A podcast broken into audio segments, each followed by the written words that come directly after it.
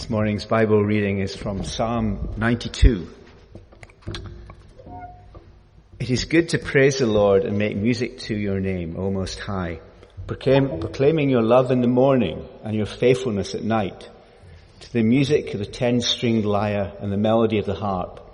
For you make me glad by your deeds, Lord. I sing for joy at what your hands have done. How great are your works, Lord, how profound your thoughts. Senseless people do not know, fools do not understand. Though the wicked spring up like grass, and all evildoers flourish, they will be destroyed forever. But you, Lord, are forever exalted. For sure your enemies, Lord, sure your enemies will perish. All evildoers will be scattered. You've exalted my horn like that of a wild ox. Fine oils have been poured on me. My eyes have seen the defeat of my adversaries. My ears have heard the rout of my wicked foes. The righteous will flourish like a palm tree. They will grow like a cedar of Lebanon, planted in the house of the Lord. They will flourish in the courts of our God. They will still bear fruit in old age. They will stay fresh and green, proclaiming the Lord is upright. He is my rock, and there is no wickedness in him. So we're talking this morning about Psalm ninety-two, which was entitled A Song for the Sabbath Day. During the Sabbath worship in the temple, this song, this psalm would have been read as a thanksgiving one. And in the Hebrew Psalter, it's actually the only psalm that is assigned to the Sabbath. But when you read it, or when you heard it read, you might have thought, well, yeah, it's called the Sabbath song, but actually it doesn't mention the word Sabbath in it anywhere. But there are several things that we can learn from this psalm that we can use in our Sabbath worship and in our own personal times of Sabbath rest. The word Sabbath comes from the Hebrew word Shabbat, which means to praise, to cease, and to be still. It's our opportunity to stop and to reflect on our values and our priorities, and perhaps refocus them again on God. And the pattern of stopping to rest one day in seven comes from Genesis one, where God created the world in six days, and then he paused to rest and to enjoy it on the seventh day. So when we think of it like that, the Sabbath is a gift from God. It's a work of grace. It's something we receive out of his creative love. And it's more than just stopping work. It's about restoration, creativity. It's about play. It's about enjoyment. Perhaps these are things that we might forget from day to day as we hurry about in our lives. Now, the Old Testament gave a high priority to the Sabbath and to keep it holy. The Ten Commandments tells us to keep the Sabbath day holy and not do any work on the Sabbath. It was to be a reminder that all things come from God, that he is the source of life and salvation, and that life was a gift. When Israel were wandering in the desert, the provision of manna followed this Sabbath rhythm. On the sixth day, they were to gather twice as much manna, so they didn't need to collect any on the seventh day. And throughout their history, keeping the Sabbath has been a symbol of identity for Jewish people, and it still is today. It's a time for coming together and for sharing together. And as a Jew, Jesus observed the Sabbath.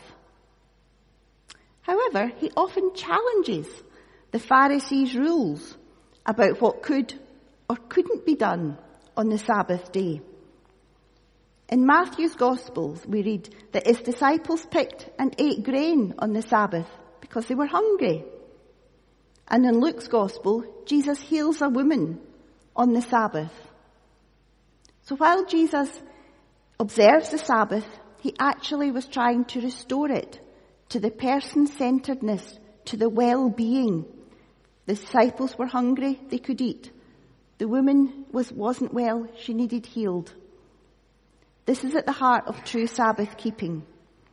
And Isaiah wrote, "If you call the Sabbath a delight, and the holy day of the Lord honourable, if you honour it, not going your own ways, or serving your own interests, or pursuing your own affairs, then you shall take delight in the Lord." It's putting God first and not what we want to do. And then in the early church, the Christians celebrated Sunday as the Lord's Day. And that's why we're still here on a Sunday morning. It was the day of Jesus' resurrection. And it has become a symbol of Christian distinctiveness. It was a day of rest from work and of meeting together. Unfortunately, over the years, in some places, it did come under the same sort of harsh rules that the Jewish Sabbath had, and there was a whole list of things you couldn't do on Sundays. And in our modern, busy and frantic world, the pattern of Sabbath rest, one day in seven, has been lost. And in some ways, perhaps it doesn't matter whether it's a Sunday or a Monday or a Wednesday. What's important is that we meet together to put God first and to focus on God and to praise God. It's a challenge perhaps for the church today that we need to start offering opportunities to come together for worship, not just on a Sunday. For our lives have changed and the pattern of our lives have changed. And certainly for those of us involved in leading in any way on a Sunday, it's not actually restful at all. And many people also have to work on Sundays. The rhythm of life has changed, but what is important is that we still put Sabbath in there somewhere. It needs to be creative. It needs to be flexible. But it's important that it's there in our week or our month. We need to set apart that time just to be still, just to receive from God, to enjoy his creation. Now, this could be a whole day, or it could even just be a moment or two, or five minutes, or ten minutes. Whatever you can fit into your routine, it's the attitude of Sabbath that's important. Now, many of us will either be going on holiday, or even on holiday at the moment. You can use that time as Sabbath rest. We don't have to get up and take the kids to school. We don't have to go to work. We can respond to God in a more creative fashion. And there's a folk story of two men who chopped wood for a whole day. One man chopped constantly, without a break. The second rested for ten minutes in every hour. And at the end of the day, it was the second man who had chopped more wood. The first man was a bit puzzled by this. And he asked his colleague, "How could this be?" "Well, it's simple," said the second man. "Whenever I rested, I sharpened my axe." So Sabbath rest can give us that sharpening of ourselves. We become more rested. We can be relaxed. We can be in touch with God. And that then enables us to go back to our work or to wherever we are, to our service for God. We might have renewed vigour, renewed energy and enthusiasm because we have rested. And how we rest might be different for everybody, but it's just important to rest with God. And the psalm has got several things that can help us if we're planning Sabbath rest. It doesn't necessarily just happen. Like most things in our life, we have to kind of have a wee plan and a wee idea of where and how and what we're going to do during time set aside to be with God. Well, the psalmist has written of how to approach this Sabbath, and this is why this is a Sabbath psalm. So first we are to celebrate and praise God's name. Verse one starts by telling us, "It is good to praise the Lord and make music to your name, O Most High." To have that overflowing joy and praise that wants us and makes us want to sing about God. And as we touched on briefly earlier, there's a format for our day in this psalm. We're encouraged in the morning to proclaim his love. Every morning when you waken up each day, Remind yourself of how much God loves you. And over the years, there's been various different cereal commercials urging us that if we eat their produce for breakfast, we're starting the day right. But think how much better our day would be if we start it by praising God. So praise God in the morning. Remind yourself, even just a simple sentence when you get out of bed. And then during the day, we're encouraged to offer praise and thanksgiving for everything that happens, for the small things in life, as well as the big things. Sometimes we forget to praise God, perhaps just for the colour of the flower that we see, or the leaf on the tree, small things. And then at the end of the day, to remind ourselves of God's faithfulness to us. No matter how difficult a day it has been, remember God. Look back on your day and see where God has been with you, and say thank you to God for his faithfulness to you for that day. The psalmist mentions music to help us praise God. I'm sure we all enjoy the worship here, whether it's traditional or modern. Music can say things to us. The words of the songs we sing can have great meaning, almost like mini sermons in themselves. They contain messages that communicate truth through our ears and into our hearts. And you know, we're really fortunate nowadays. There is so much Christian music out there and so many ways in which we can access it. C Ds, if you still have a C D recorder, you can actually play it on. YouTube, downloaded music, so many different ways. And if you don't already use music in this way, then why not try it? Start your quiet time, start your Sabbath rest by listening to some music.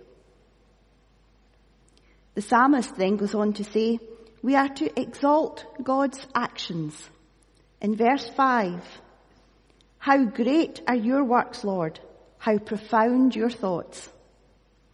How great are your works? Well, we start with creation and how wonderful is the world around us.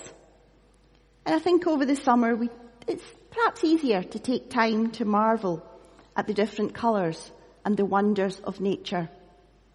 But sometimes we can get so used to our own backyard, our own garden, our own weeds, our own environment, we forget to really see them, to really look at what is all around us, and to praise God for creating it.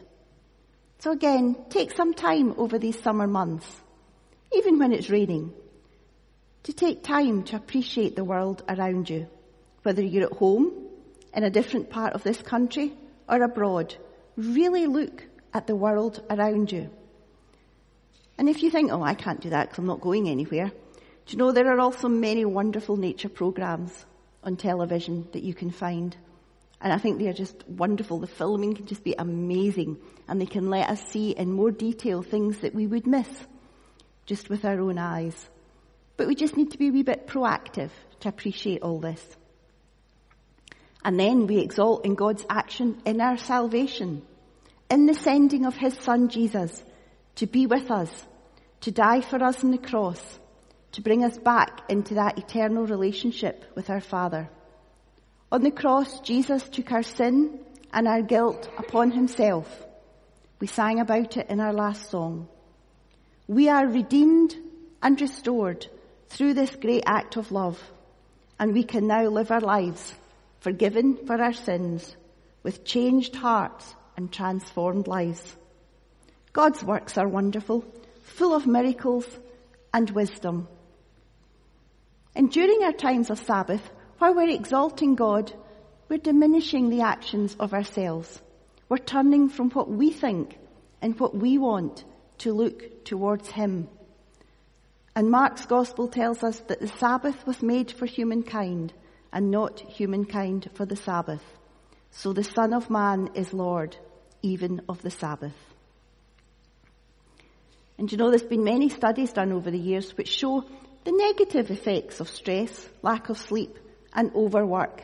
And I'm sure you're all familiar with them at times in your life. And you know that there are positive effects that rest has.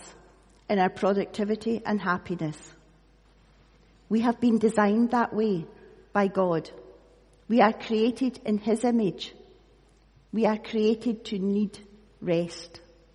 And that's quite important to remember. We can't always be working all the time. We need rest.